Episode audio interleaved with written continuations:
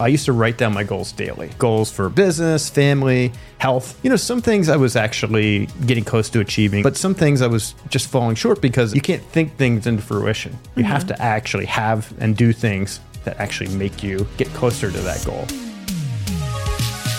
Welcome to Turning Profit, a podcast for people that love real estate.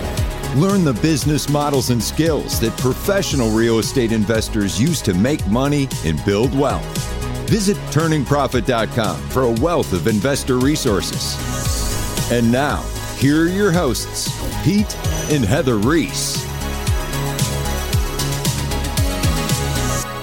Welcome to the Turning Profit podcast. Heather, it's so great to be here once again. Yeah, I know, right? This is- 2024 I know. I'm excited. Um, I don't know. This year, I actually am more excited than I've been in the past few years. for the new year, you mean? Yeah, just for like a, you know opportunity, possibility. I'm always really, really pumped Mm-hmm. at this time of the year. So that's just the way I am. I love New Year's. I love, I, I love the start of every day. Actually, Yeah, I was So gonna say you're always stuff. kind of you know you I'm always ready to go. yeah, I, I dip and you know you're always pretty even keel and excited and and stuff like that. But I don't want to jinx myself, so I don't want to be like, wow, this is going to be the best year ever because. You said that in 2020. Shut up! I did not. I'm not taking responsibility for the dumpster I remember fire. saying stuff like that. Like this is gonna be a great year. yeah, I can't wait for this year. It's gonna be amazing. And then like, uh, So I think we're all a little gun shy to start saying stuff like that. But Yeah. anyhow, But- I, I'm always thinking it's gonna be a great year. right, but that's what also ties into this is that there's things that you can do that no matter what, you know, for the most part, I, you can't, you know, circumvent every circumstance. But in a normal even keel situation, there's things that you can do that can make it better, right? And that's kind of what we've we've decided to kind of like tweak a very popular method to fit real estate agents. Yeah, yeah. Well, first of all, today's episode is going to be I did. I said real estate agents, by the way. I didn't mean uh, that. yeah, real, estate, investors. Investors. Yeah, Thank real you. estate investors. I mean, agents fine. Yeah. Today's topic for the podcast Mm-hmm. is atomic habits for real estate investors. Mm. So, you know, this is um, a big topic at the beginning of each year. First of all, if you've never read this book, check it out. Oh my gosh, did you do this? No, a little story about that. This is um, this is a book by James Clear. If you haven't read it, definitely check it out. The audio version is of the book is great as well. But this was a gift from my our middle daughter Ashley, and I thought this was a very a very thoughtful gift. She knows I love this type of stuff, goal mm-hmm. setting and books and mm-hmm. self Self betterment, self help, kind of, but ex- yeah, better. Uh, exactly, mm-hmm. exactly. And this book she got it for me for either Christmas or my birthday one year. But anyhow, Oh, must have been really special what if she you can't remember when. It was been a number of years now, but what she did for me was, and I don't know if you could see this, she highlighted.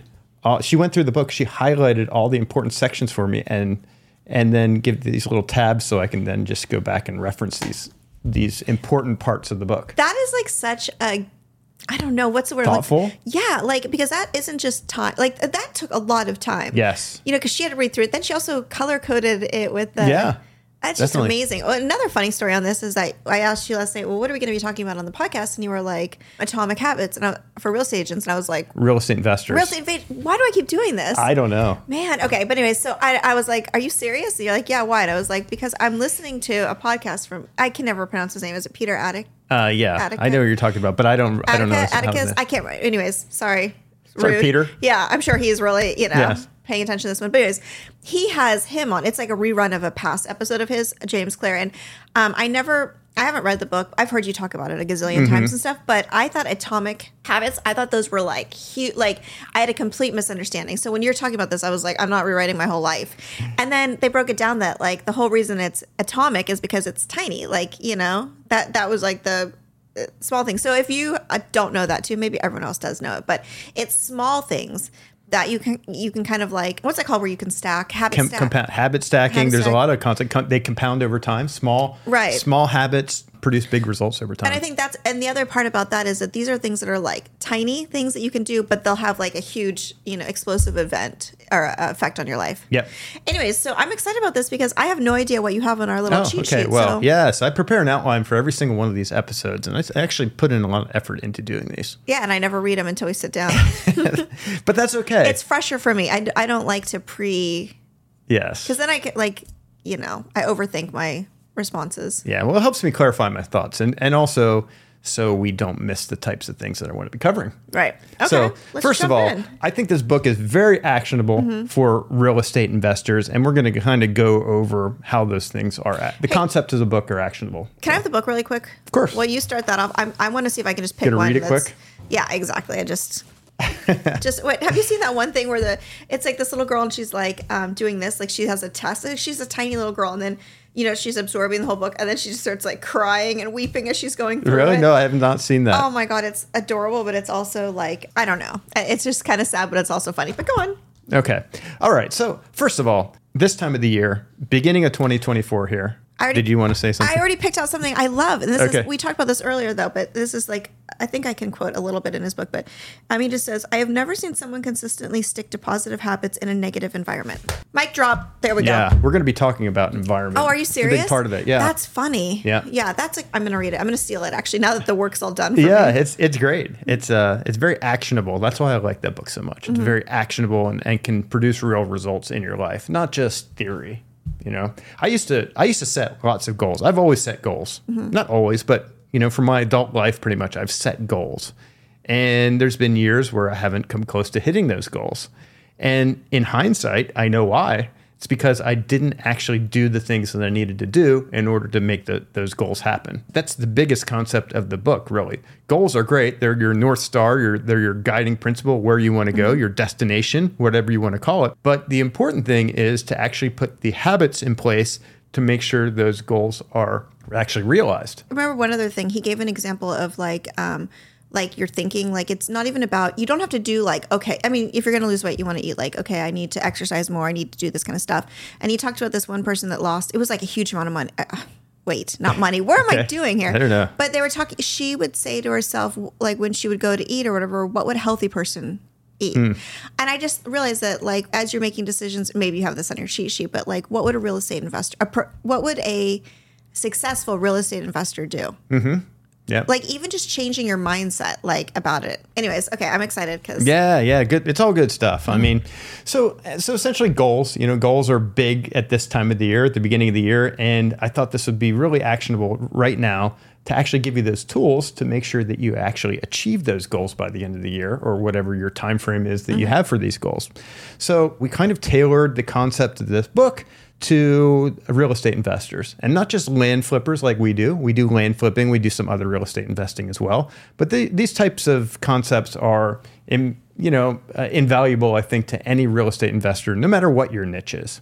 So we're just going to dive into it. Um, first of all, the most important part of goal setting is is setting that plan, uh, putting a plan in place in order to get there. So you got to put that plan in place. Now, for us, you know, I'm just I'll share my goal for this year. Our, our main goal for our, our land flipping business is to do 20 million dollars in revenue in 2024. Last year we ended up doing uh, just shy of 8.2 million, and my goal was 10 million. So you know, didn't quite hit our goals, but we came pretty close. Now that I've got that goal, you know, $20 million in revenue in 2024, how am I going to make that happen?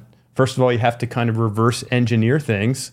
And we talk about that all the time. Like, all right, so what am I going to have to do in order to, to hit those types of numbers that I'm going to, I'm going to want to hit? right like what would it look like what actual steps or or some sort of directional a lot of people i think do that they'll be like i want to be a millionaire or i want to have a million dollars in the bank which by the way is not the same as it used to be 20 years ago right? Mm-hmm. Right. but they don't actually take any sort of step like it's that's great but like okay how are you going to do it? How are you going to make that happen?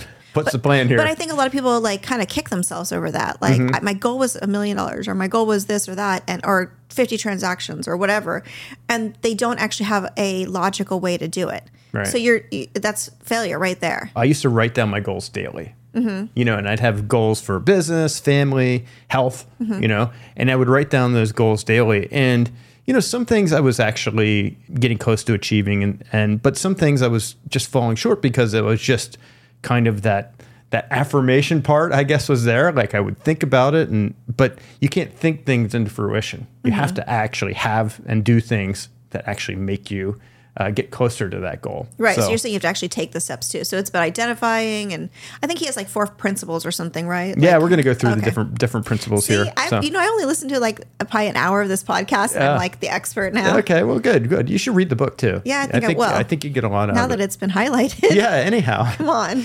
yeah. So you know, you got to reverse engineer that to make that happen. In Mm-hmm. our case, in with real estate investors, most for most uh, niches within real estate investing, it all comes down to the leads.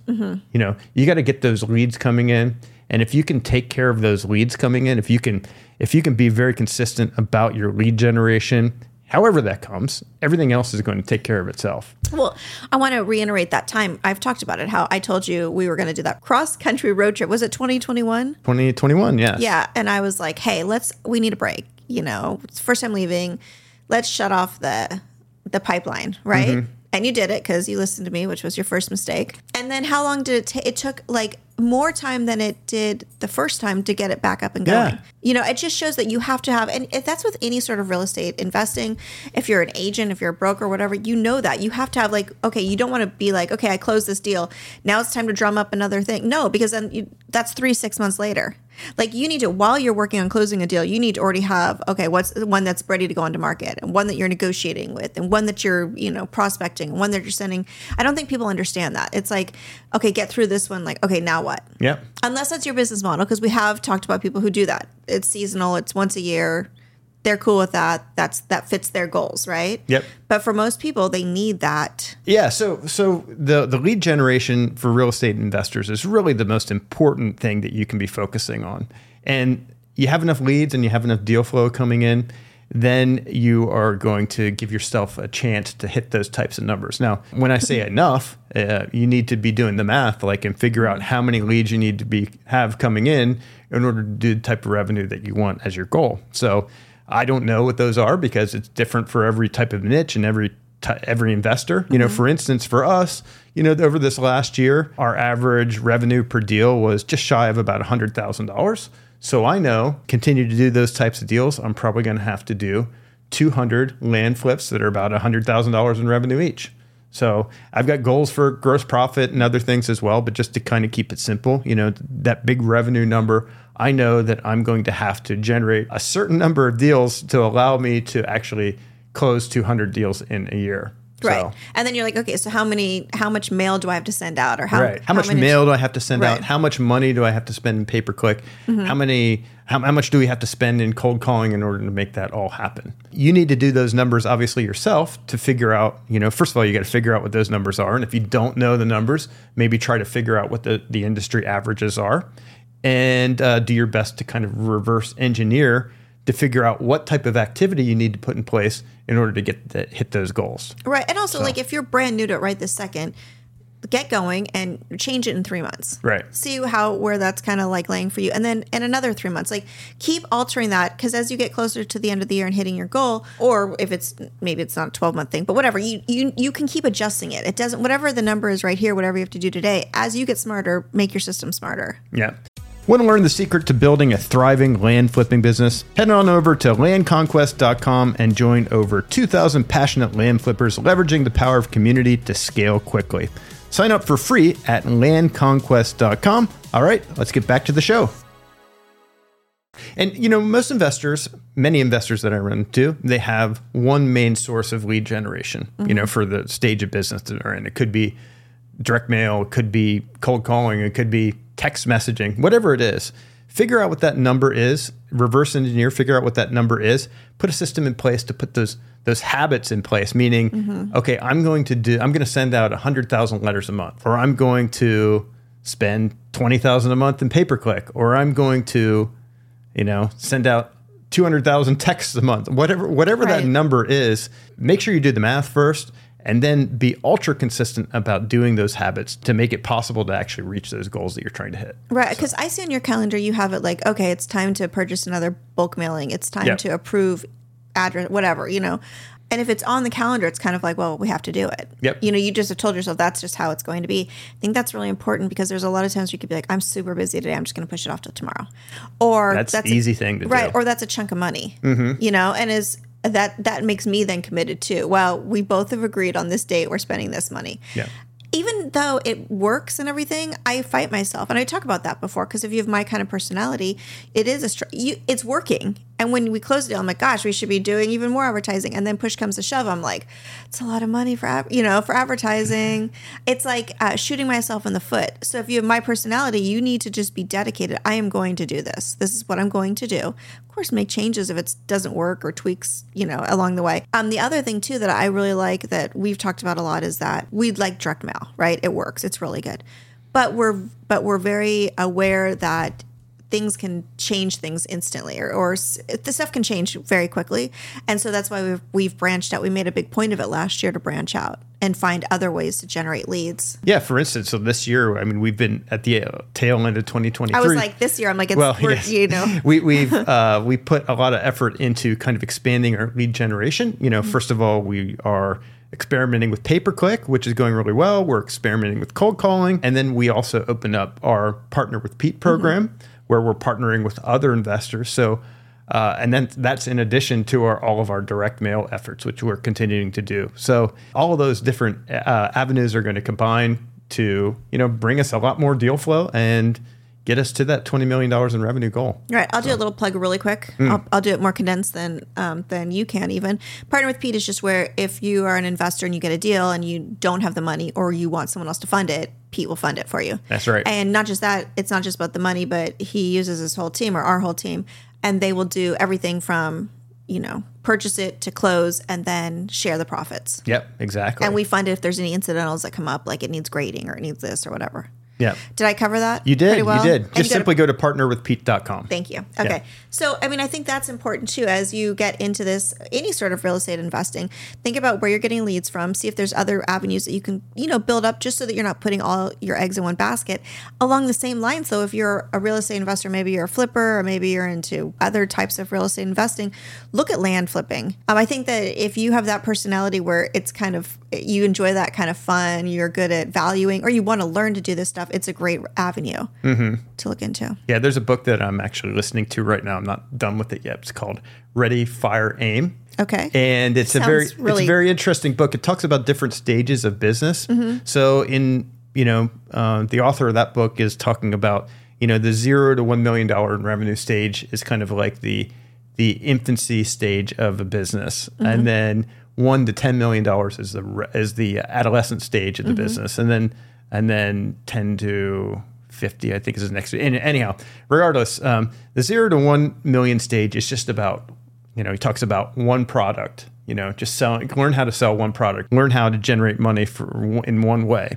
So for for us as real estate investors that generally means like one lead generation source and and one specific niche of real estate investing. Now t- in order to get from that one to ten million dollar stage, a lot of times you need to have more products to sell. Now, obviously, as a real estate investors, we don't have more products, but we do have different ways of bringing in revenue within the same niche. Even uh, can be, for instance, we can have new ways of lead generation, but we can also sell different types of properties within it. You know, we could do, start doing lot splits. We could start doing other types of properties that we haven't been focused on on uh, before. So getting from that one to ten million dollar stage is kind of where we're at right now. We're almost there, and then from there, it's about really building out systems and teams and everything like that to make everything as efficient as possible and and doubling down from there. Right. And I guess if you're just started, two things that that kind of piqued my interest in that is that I think telling a lot of people, you know, the one to 10 million is a baby thing. It probably seems unrealistic or I don't know, not unrealistic, but like I would be happy with. Uh-huh. Like how could I? I wouldn't. I wouldn't even imagine getting over one million or something. And you'd be surprised though. In this business, it's. I mean, it's not easy to scale, but it's easy to scale mm-hmm. in the sense of that you're just repeating the same kind of thing and you're adding new techniques and stuff. Yep. And the other thing too is like, why not you? You know, like I could never not? do that. But I hear that all the time. Like, there's some people that come in gung ho and they're just that whatever you, they're you, Okay. optimistic or whatever. And then there's people more like me that are more pessimistic, like ah, that would probably be a lot of work. I don't know all this kind of stuff. Why not? Why not you? Especially if you are, if it's fun. I think that's the other thing. They're talking about that people who have fun doing something where it sounds enjoyable, even if a little scary, have that huge advantage over people who don't. Actually, I think that was him talking about that too in that mm-hmm. same podcast. So if any of this piques your interest, I mean, if you're a real estate investor in other ways, I think that you would once you get into this rabbit hole, you'd find it extremely exciting. You did. Mm-hmm. You've done a bunch of different, or we, I guess, have done a bunch of different types of real estate investing, but this seems like the most fun you've had. Oh yeah, it's fun, and, and that's that's part of the concept behind our brand, Land Conquest. Yes. we want to make it fun. Land it's Conquest, a game. yeah. you know. Mm-hmm. So if it's enjoyable, you know, I love deals. I love buying and selling properties. It's fun. Mm-hmm. I mean, ultimately, it's fun, and it's fun for you when you get the wire transfer. That's exactly true. Not fun when you send it out, as we've talked about before. No, but, I'm getting better. I'm Okay. getting better. And you always say, "Oh, you make money when you buy," which is true. And I like just want to flip you off when you say that and be like, "I make money when." when you ever think about sell." all the properties that we own all across the country? No, because I I talk about that too because I don't want to fall in love with them or the little cute animals on them. Yes. I think about that sometimes. I, I probably don't think about it enough, but Mm-hmm. I mean, we own at this point probably thousands of acres Mm-hmm. all across the country in many, many different areas. Well- and I can, I just think about this sometimes. I'm like, that land is just sitting there. We own it. And, you know, no one has a clue who owns it probably or, or anything Mm-hmm. like that. It's just, I don't know. It's just interesting. I don't, I don't know what my thoughts are about that, but I just think it's interesting. I don't really grasp that sometimes. It'll come up sometimes. We'll be talking to people and they'll say some random place in like some state and. You'll be like, I think I own land there. I, yeah, yeah, I do. I own. Well, I talk, Maddie will be like, oh yeah, that's like seventy-eight acres. Yeah, we own seventy-eight acres there. People are like, okay, you didn't really know you had seventy-eight acres. That's interesting. Because most people that own land, they, it's an emotional attachment. Right. It's, it, land doesn't necessarily make money every day, right? Right. Unless you're farming it or something.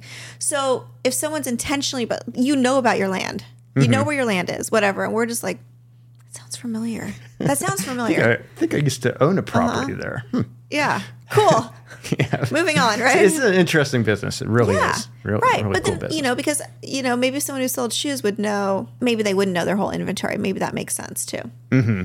Okay. What else do you got for me? basically, you know, to recap a little bit, you need to reverse engineer those numbers, figure out, you know, where you need to be in order to to to make the lead generation happen. That's the most important part of of real estate investing in order to, to make your business move forward, to figure out the lead generation side mm-hmm. and be ultra, ultra habitual atomic habits mm-hmm. about about your lead generation activities.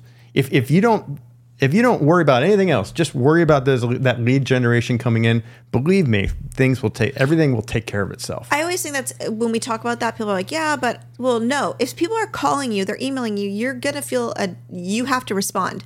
So as long as you get those leads coming in, they're gonna push you to take the next steps. Right. I mean, unless you're just like, um, you know, Yeah, I mean, obviously you got to still do other Uh-huh. stuff in the business, but but it, things come so much easier when Mm-hmm. instead of getting one call every two weeks of, about a potential deal and you're going to fight hard to make that work. Right. When you get hundred leads coming in over two weeks, you can actually pick the good deals and move forward with those rather than forcing yourself forcing into a deal. Yeah, exactly. Which we That's talk where about don't get- ever That's do. Mm-hmm. where you get into problems. So so anyhow, define the habits you need to do in order to hit your goals. They could be the calls made, text messages sent, number of offer letters sent, whatever it is. Define that. Mm-hmm. Put a uh, systematized approach in place for that. Every two weeks, I'm going to send out this amount of mail, or, or the case is. Focus on that, and everything else will take care of itself. Yep. Okay. The next section you talked about um, as a real estate investor, it's easy to focus on the other stuff in your business, like perfecting your website, talking with other investors, researching the next big niche in investing, etc.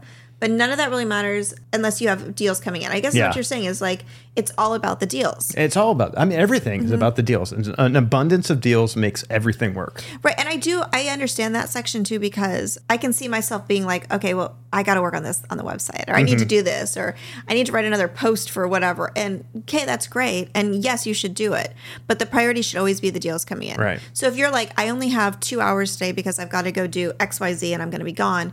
Where do I put that? You want to put that. That stuff is passive. Push that aside, right? Right. That's And- that's level three priority stuff. Right, and you could do that at midnight. Like if Mm-hmm. you really needed to get it done, that's fine. You need to be focusing on this during normal business hours so that when the leads are coming in, you're working on getting more leads and you know kind of do that time blocking, which you also have talked about in Mm-hmm. the past. Yep. Lead generation and putting Mm-hmm. those deals together. So, some more really key concepts in the book that can be applicable to real estate investors or really achieving anything in your life. We're just going to kind of go through those. First of all, your habits are your new identity. Mm-hmm. It's like once you put those habits in place, like you are the type of you are the type of investor that gets your lead generation out. Like that's who you are. Like that has to become you in order for it to stick. I mean, like you're the type of person that makes sure you get, you know, 500 calls in a week. Like you are not the type of person that puts that off or doesn't make it happen. Like you are the type of person that makes that happen. Or you are the type of person that never misses a mailing every 2 weeks. you know? Like that's who you are. That has to become part of your identity. when he was talking about, he was talking about the, you know, if a lot of people are offered cigarettes, and one person would say like, "Oh, I don't smoke," and the other person would be like, "I'm trying to quit." Yeah. Um, okay, so instead of being a "I'm trying to quit," you should be like, "I don't smoke." Yeah, I'm not a That's your identity. I, I'm not a smoker, and so your thing should be like when you look at that, you're like, "I'm the type of person that gets this done." I'm a professional real estate investor, which means that I send these out. Right. So it's not even a question if you're going to do it because that That's who you are. Yeah, and, exactly, and I think that's a really big. It seems kind of silly, but it's kind of like when you actually let that sink in. Like I'm a real estate investor, a professional, uh, successful real estate Mm-hmm. Right. investor, and I have f- three hours this morning. What should I do? And I'm going to look at my list of things, and one of them's like, I don't know, what's something frivolous people might do? They're going to go get Uh, coffee, rework their logo. Yeah, yeah, okay, there, there we go. Yeah, they're, no, they're going to do their logo themselves Uh-huh, right. instead of hiring somebody that actually has Right. skill that could get it done. I'm going to work on my logo and I'll send out the mailing later. No, a Mm-hmm. Right. professional, successful real estate investor is going to be like, I need to find someone to make this logo when I have time. My logo is fine. No one really is that hung up on it. I'm going to send this stuff out because that's what professional real estate investors do. That's right. That's who you are, Mm-hmm. and that has to become your new identity. So, uh, believe me, the habits will stick if you convince yourself that that's who you are. You know what? I think that even putting that that frame, like if you get an email, you we talk about it, sometimes you send mail out to somebody and they're like, "You're a jerk. My property's worth five billion dollars, and you offered me one billion or whatever." You know what I mean? And you say because you're intuitively it like it feels like a kick in the gut. And you're kind of like, oh no, what am I going to do? And if you said, well, I'm a professional real estate investor, what do I do? Say, oops, I'm sorry. I, I didn't even, you know, I didn't even notice that that property is so fantastic. I, I love that for you. It looks like, you know, ignore my offer. Have a nice day. Right? Yeah. Yeah. A professional real estate investor is not going to be like, oh gosh, Sally from wherever. Oh, uh-huh. I quit. I'm not doing it again. They're going to be like, oh, okay, no big deal. It's kind of like that whole mind shift change. What is my problem today? I don't know. If anything, though, like when you're doing this business stuff, just if it's not important, let it go and focus on sending the leads out and closing the deals, right? Correct. Boost your land flipping earnings with our new Land Conquest business system. It's designed for efficiency and effectiveness. This cutting edge software tool is your key to success in the land flipping industry. Streamline and automate your operations to scale your business to new heights. With our system, you get a customizable website with six professional templates to choose from, up to five dedicated phone numbers, each with their own chosen area codes for creating a trustworthy local presence. And as a bonus, you'll get a $25 credit for SMS and email sends. You'll also get access to our tech team to build any automations or customizations that you want. And not to mention, we've got a great dedicated community to the Land Conquest business system to help us all thrive together. And with every step of the way, you get our 24 7 live chat support. But that's not all. You'll also gain access to our exclusive community to connect and grow with fellow land flippers. Seize the opportunity to transform your business. Visit software.landconquest.com to check out the Land Conquest business system and unlock the next stage of your land flipping success. Okay, so next section, Heather, environmental design. So what that means is your environment is the one of the most important determinants of success, Oh, and and actually being able to successfully meet your habits that you've established. So, classic example of this. Yesterday, you helped me all morning rework my environment. I did. Yeah, that's true. My office. So got some kind of new stuff, a new whiteboard and some other things. Mm-hmm. But anyhow, Heather's for a while been trying to talk me into kind of rearranging my office. I was a little hesitant. I don't like sometimes change in my workspace and everything like that. But I but I felt that Heather knew what she was talking about. So she helped me reorganize my office and it feels amazing. Well, thank you. Yes. Um, can I give you another classic example Sure. Mm. of that? Is somebody who is an alcoholic. Okay, and they go to rehab. They they're doing amazing. They've kicked the habit. They're done with it, and then they go back to their same friends, back to their same home, back to their same bar, Right. and are expected to not be an alcoholic. Right. They're just going to drink Coca-Cola when they go into the bar. Yeah. Right, Exactly. I mean, they're, they're setting themselves up for failure. Right. And I know that's like a drastic dramatic, whatever kind of example. So on on that scale, it's like if you are surrounded by people and environment that's not conclusive with getting stuff done, and that can even be like just family or that or friends that don't respect your time. Like I'm working right now, and they're like, "Uh, but could you go get some coffee? That sounds like more fun." You're like, "I'm working right now." Mm, you, you know, that could be it, or it could be on the less extreme where it's kind of like you are in an environment that seems to be working, but there's ways that could be fine tuned so that you could be more comfortable and get more done, which would, be your office. Mm-hmm. So like there's the two extremes. Like if you're surrounding yourself with people who are not going the way you're going or are actually hurting your success chances, you need to it doesn't mean you can't be friends with them, but it's all about setting the boundaries. This is my work time, and that might mean shutting everything down. It might be locking a door. It might be being serious, like this is my work time, and setting yourself up for success in that side. And then actual workspace that works for you, mm-hmm. where you have all the tools you need it, would be like saying, Pete, we need to track, our, you know, how we're doing, but you can't have spreadsheets, you can't have a whiteboard, no tracking software, no, you know what I mean? Like, personally, I have to be in an area that that inspires me.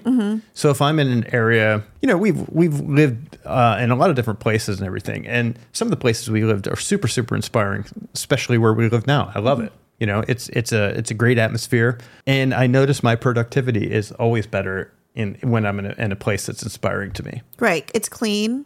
I mean, not that we were like dirty, but I mean like organized. Right. It's everything in its place. There's no clutter. Uh, it can be that like it's kind of hard to tell people like, okay, you need a new environment to be successful. When it's like, when am I going to sell my house and move? No. So you do what you can do, right? And that means like get take everything out of your office or your defined space. It could be a corner in your bedroom. No one cares doing this business, by the way. Like you could be doing this literally from a bathroom and no one would care. No. You know, the people buying and selling do not care. Work with what you can, get take everything out of it, and then add back in things that um that are that you need. And then ask yourself that, you know, what was that Marie Kondo or whatever was like, does it spark joy? She holds up something like, does this spark joy? No, get rid of it. Okay. Uh, Do something like that, you know? I even if you can't have like you have an incredible view of the ocean right now, but put a picture up.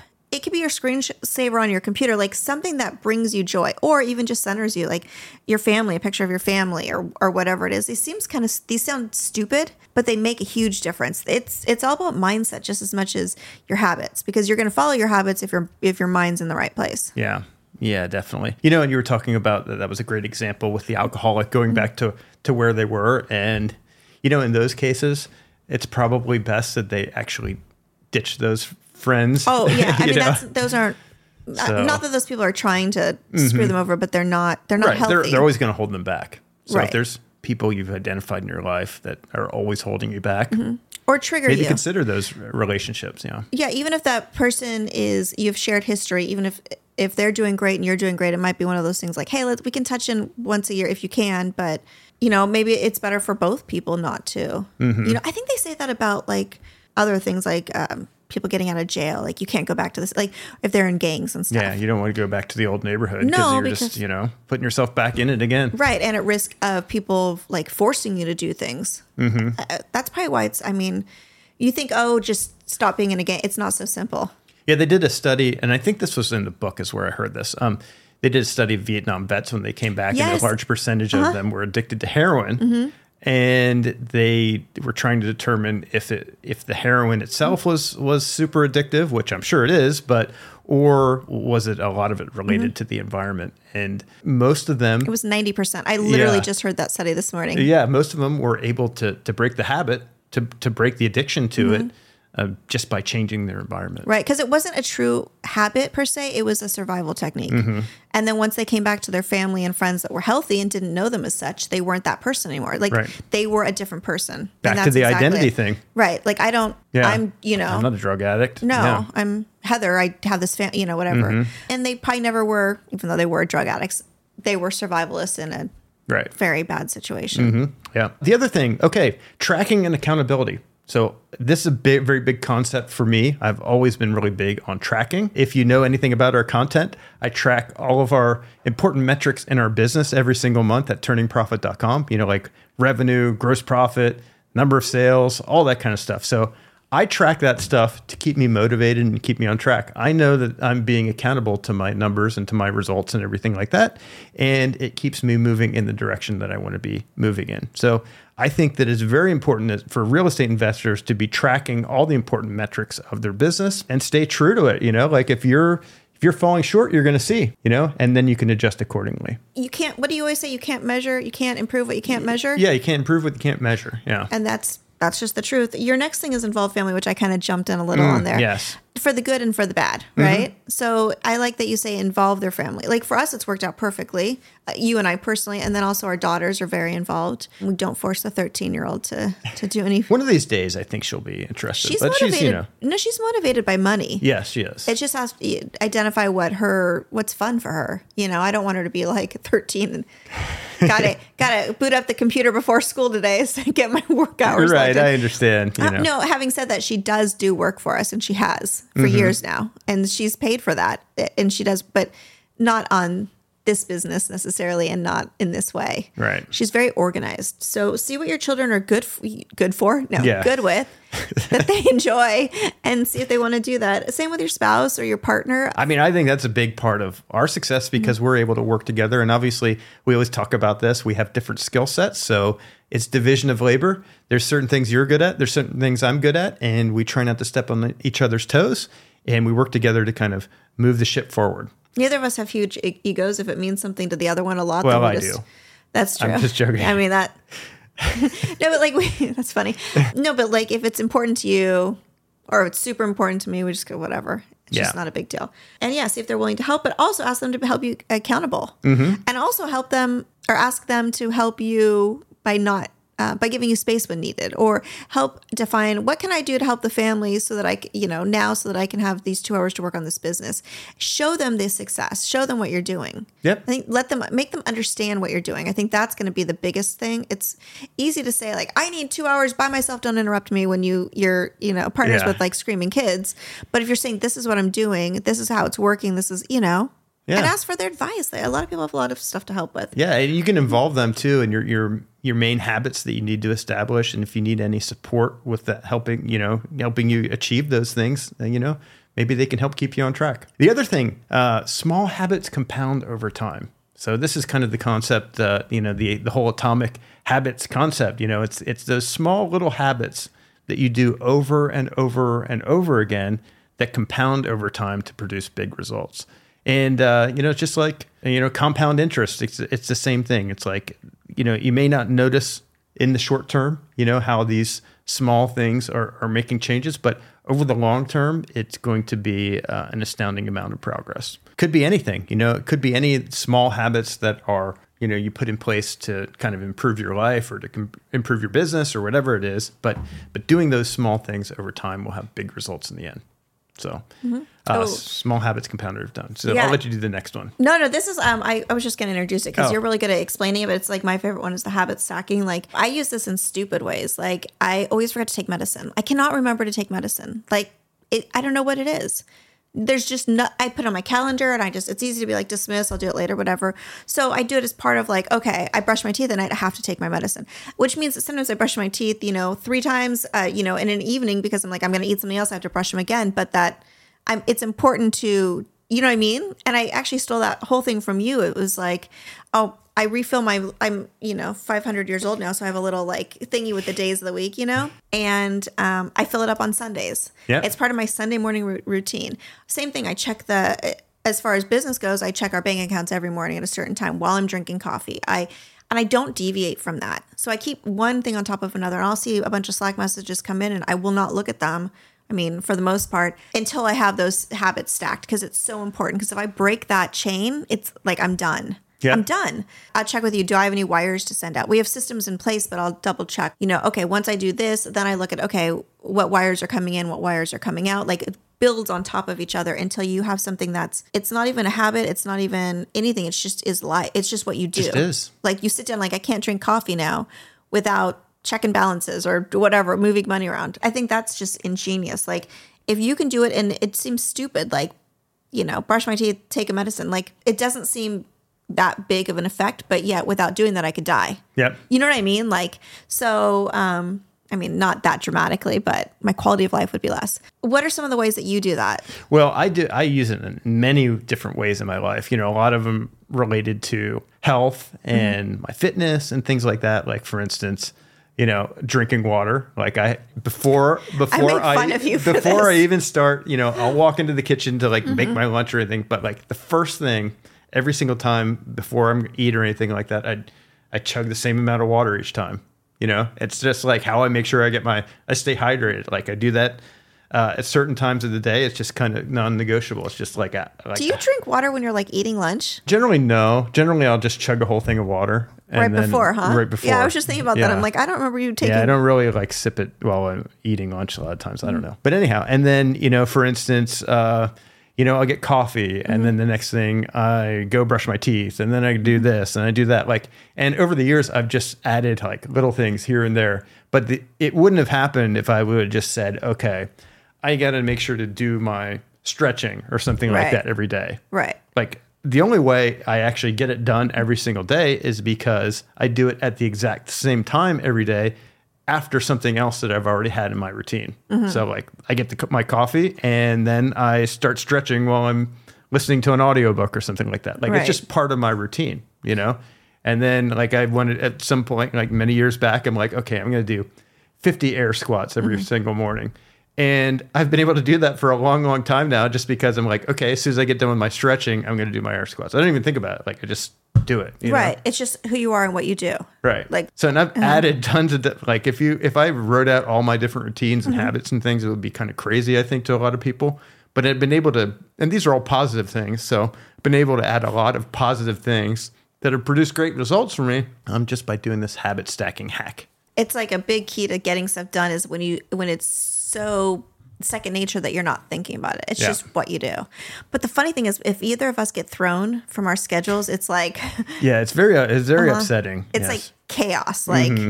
You know, I got interrupted mid morning um, getting stuff done, and then I remembered that I was like, why is why didn't this get done? Like, oh my god, because I didn't think to go back to it because I'm it's ten o'clock now, and ten o'clock Heather doesn't do six o'clock Heather things or whatever. Yes. You know what I mean? Five thirty Heather is not the same person as eleven thirty Heather. So I think it's it's interesting. It's one of those things, just understanding yourself and knowing if you're the type. Maybe there's some people who are like, if I just have a list of five things I have to get done every day, it's no big deal.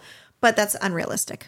So uh, habit stacking. If if you're not doing that, definitely incorporate in that. You even put routine. on here if you're uh, example, brush your teeth, take your vitamins. That's funny. Yeah. Like I wasn't even like that's hilarious. I didn't even read that. Yeah, that's part, one of the easiest ones. Okay, like most Yeah. people brush their teeth every day. At least I hope you do. If not, you need to get that habit in place Right. first. that. Let's start with the, the basics. but the basics, you know, most people brush their teeth every day. So why not add something right after Mm-hmm. that? You know? Yeah, the only problem is one of my medicines tastes really bad, and I've had to like suck it up that it's gonna just Hmm. taste bad with toothpaste flavor. But Okay. but don't let that stop you, Okay. and don't do orange juice after brushing After your brushing teeth. teeth, yeah.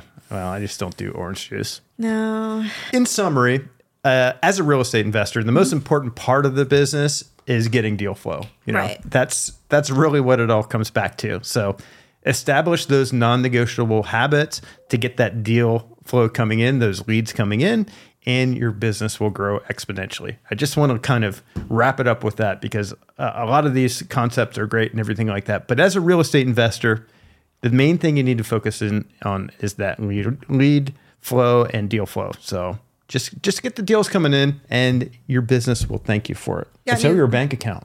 yeah, seriously. Um, I was I was like prime up the questions that we're gonna ask Hmm. in this next segment. Whenever you say, oh, there we go. Okay. By the way, uh, just as a little primer for that, every time during the Turning Profit podcast, if you've never heard it before, we feature four questions from our land flipping community, which can be found at landconquest.com. I don't know if you can see this, but uh, this is kind of um, the branding for our community. And uh, yeah, in there, in the community, we have our land flipping training program, which we give to all of our community members at absolutely no cost. Now, this is a program that I know co- would cost thousands of dollars if you went to other providers, and we give it away to all community members for free. So the community is, a, is an integral part of everything there as well. So we've got lots of great conversations happening from brand new and experienced investors. So each week we cherry pick four questions and answer it on the podcast here.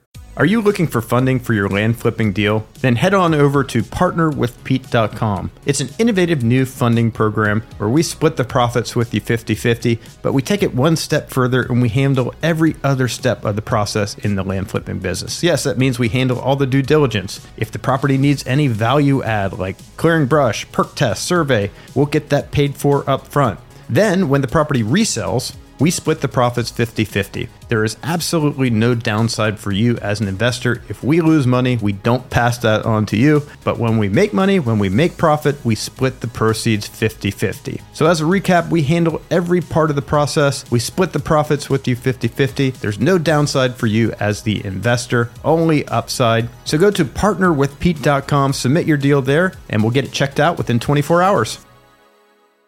Right. Okay. And go back. Everyone always like the sticking points like why do you give away a course that you could sell for thousands of dollars? It's because we can make money other ways. Yes. and if you know with the partner with pete program for instance like we can work together and deal fund and then share the profits. And but the only way that you're going to get good deals is if you have proper training hence why we give away the best training possible so that you can find the deals and we can partner on them or there's a lot of other ways. So yeah, and we we're have fine we have, we not have mentorship programs as well. Uh, our kind of flagship one that we have been uh, running is called the Gauntlet, and it's for those investors that are looking for kind of some extra support in order to get their businesses up and going. Mm-hmm. So we've had some some really cool experiences with that so far, and we're, we've got another. We've got classes starting at the first of every month or right around there. So if you're interested in that, just check out gauntlet.landconquest.com. Perfect. Okay. So, first question is from Eric. It says, reference question. Okay. I just sent out my first batch of mailers and received an email stating, Hello, you recently forwarded me an offer for my property. However, I would like to know more about your company and any references you can provide. I was not able to disconcern much from your website. Thank you, concerned seller.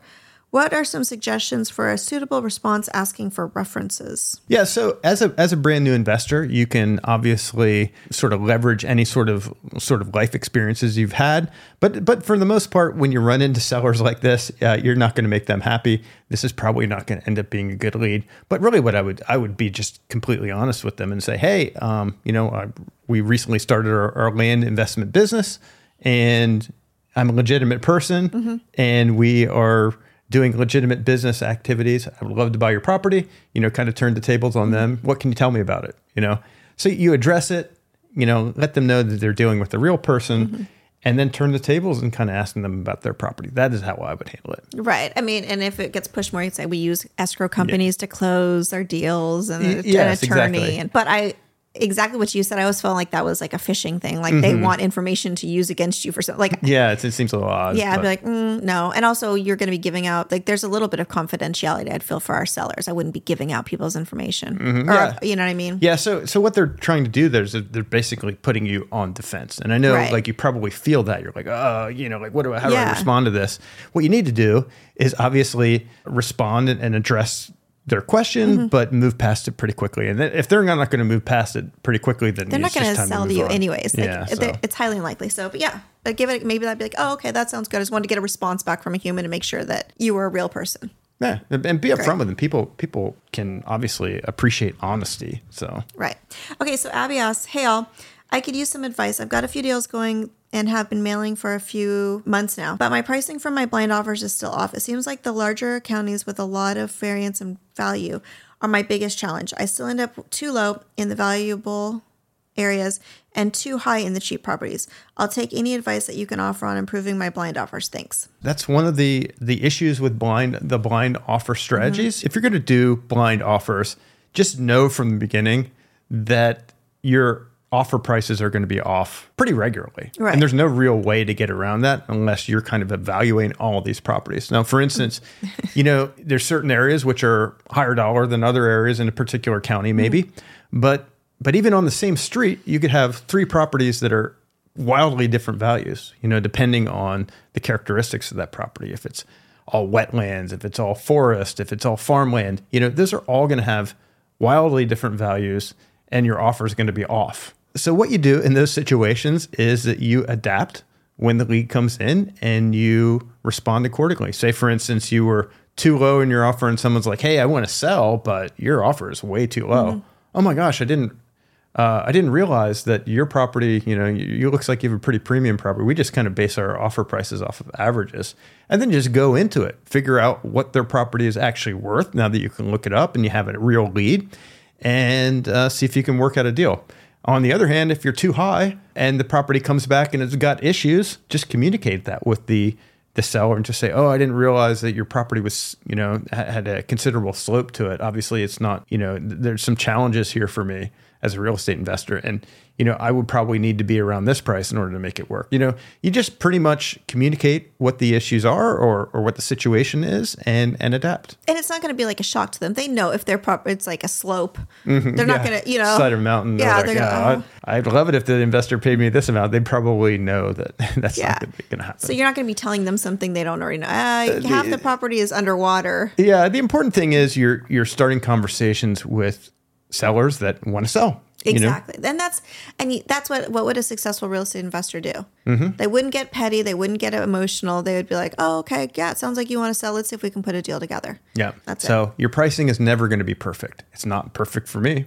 No, and it would be like you said. You do you really want to be spending? Um, I don't even know what that would be if you're going to be sending out all these offers and going one by one. Even if you did that, you'd have to still send out a photographer to, to really be able, like, Yeah.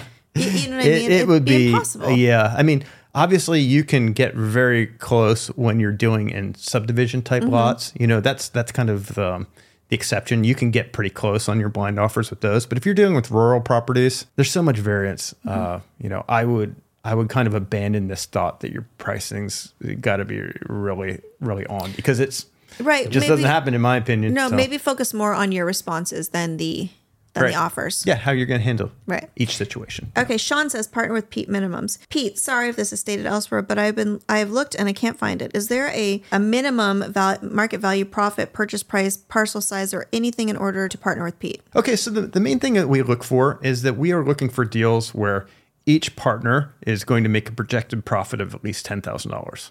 So, you know, I don't really care what the purchase price is or resale price is, but we do the math. We have a little, a little calculator that we put the projected numbers into. And if it, if each partner will make at least ten thousand dollars, then it's it's something we would consider. The other part of that is that it's not like we're going to buy a property that's a hundred thousand just to sell it for a hundred thirty mm-hmm. That's that's not enough spread, and that's not enough of a safety net there. So we're looking for doubles as well, meaning if we're going to buy a property for hundred thousand dollars, the projected resale should be two hundred thousand dollars. Mm-hmm. So there's there can be some wiggle room in that sometimes, but those are the general parameters that we're looking for. So I'm not going to buy a property for hundred thousand dollars or partner with a property that's hundred thousand dollars where we're anticipating it selling it for 130, even though we might make about ten thousand dollars each or something. That's not enough of a safety net uh, on these deals. It really isn't because you know obviously all these properties are so different and it's hard to get the value exact sometimes and sometimes we do get it exact and everything but you do need to have some downside safety net in order to make this business work in my opinion Yeah. So if it's a deal, we'll do it. right yeah and, and as far as lot sizes or anything like that there's i have no parameters there i'm just kind of looking at the value of these properties Nita says uh, accuracy of market value, market land value in data tree. Now that data tree is back, yay! I want to s- ask this important question: How accurate do you consider the market total value on data tree? Wouldn't it be better to use this number for some letters, oh, for offer letters, as it's an individual number for each land? And I'm thinking it's accurate. That would be awesome and save lots of time.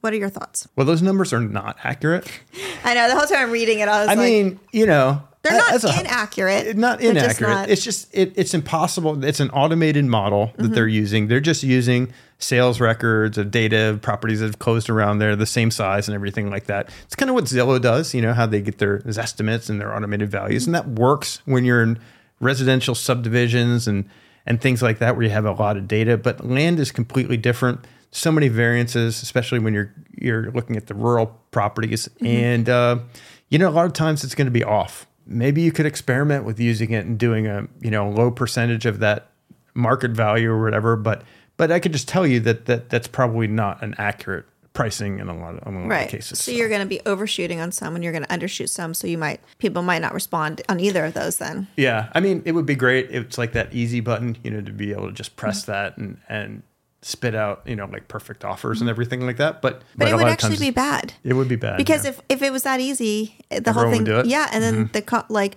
And then you you know, even no matter how many more investors come into this, it's not really like there's not a scarcity. The country's so big. There's so many different areas, all that kind of stuff. But if it was something where it was that simple, I guarantee you Pete and I would be doing every single inch of this planet or this Yeah. this earth. We would not care about knowing anything about whatever in the middle of wherever. Yes. You know, and there'd be other people like us that would be like, we're going, you know? Yeah. It would ruin the whole thing. Mm-hmm. Yeah. Unfortunately, that is not an easy button mm-hmm. that you should be pressing.